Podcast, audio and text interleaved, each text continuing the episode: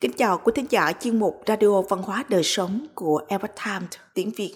Hôm nay, chúng tôi hân hạnh gửi đến quý vị bài viết có nhan đề Nam nữ hữu biệt, lễ tiết mừng trẻ chào đời theo phong tục dân gian do Minh Phương biên dịch theo bản gốc từ The Epoch Times Hoa ngữ. Mời quý vị cùng lắng nghe.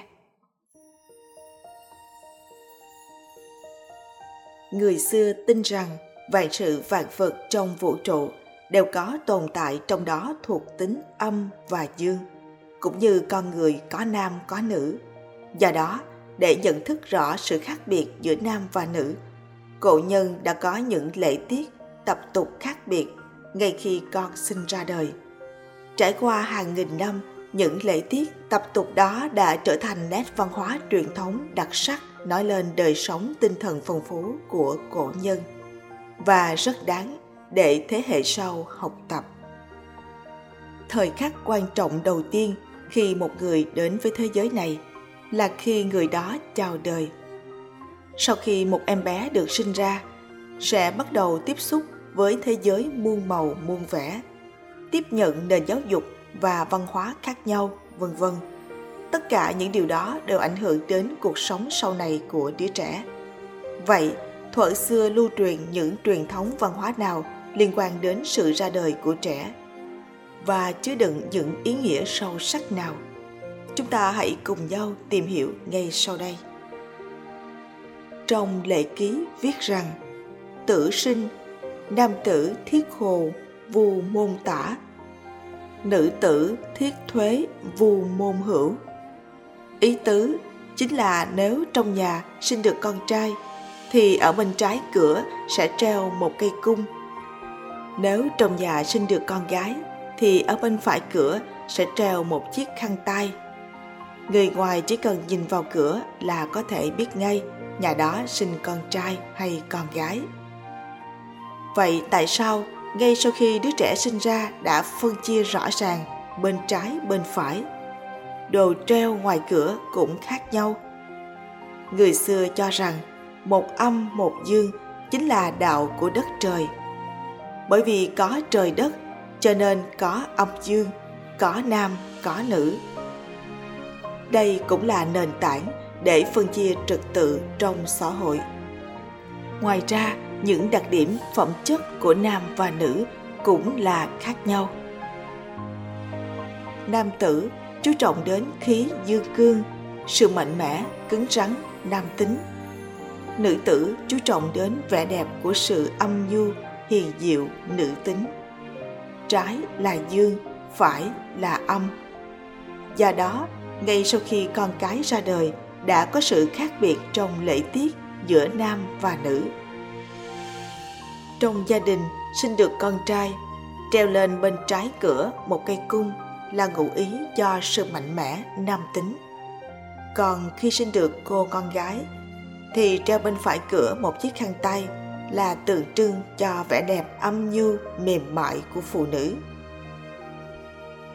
Sách hậu hán thư viết rằng sinh nữ như thử do khủng kỳ hổ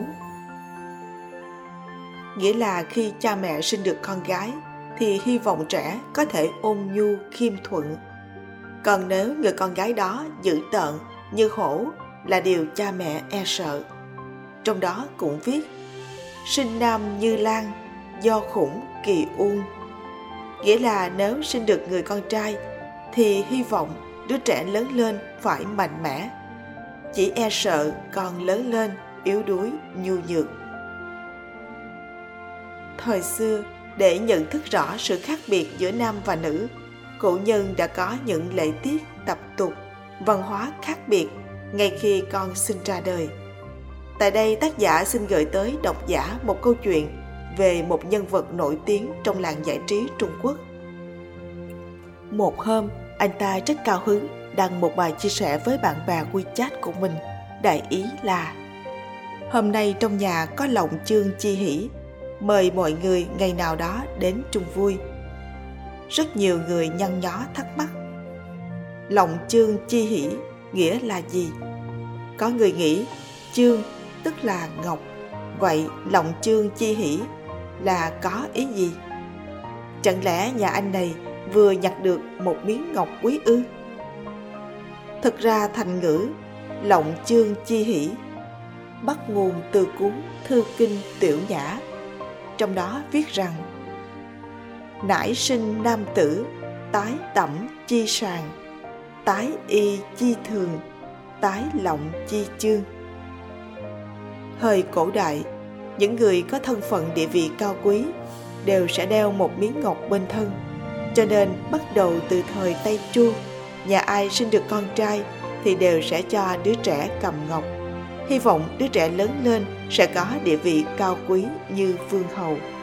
Bởi vậy, cổ nhân mới có cách gọi lộng chương chi hỷ khi sinh con trai. Còn khi sinh con gái, cổ nhân lại có cách nói lộng ngõa chi hỷ.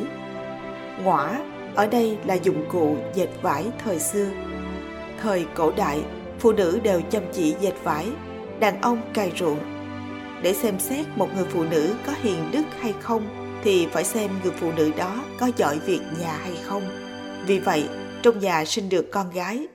Người lớn cho trẻ chơi dụng cụ dệt vải là hy vọng con gái lớn lên sẽ trở thành cô gái hiền thục, có phẩm đức, giỏi việc nhà, biết theo thùa dệt vải.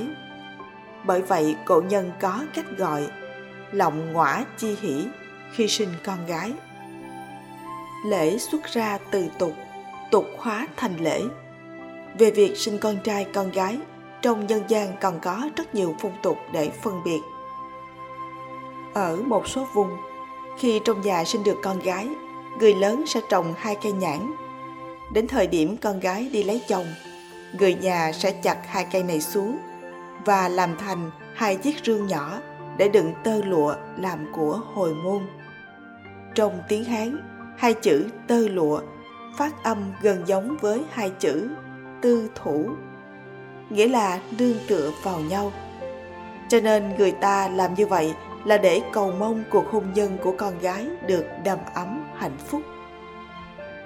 Ngoài ra, có nơi hễ gia đình nào sinh được con gái thì người thân sẽ chọn ra vài vòi rượu ngon nhất, dán kín miệng vò rồi đem chôn xuống đất, đợi cho tới khi người con gái lớn lên và xuất giá, thì họ mới lấy rượu làm quà đại khách.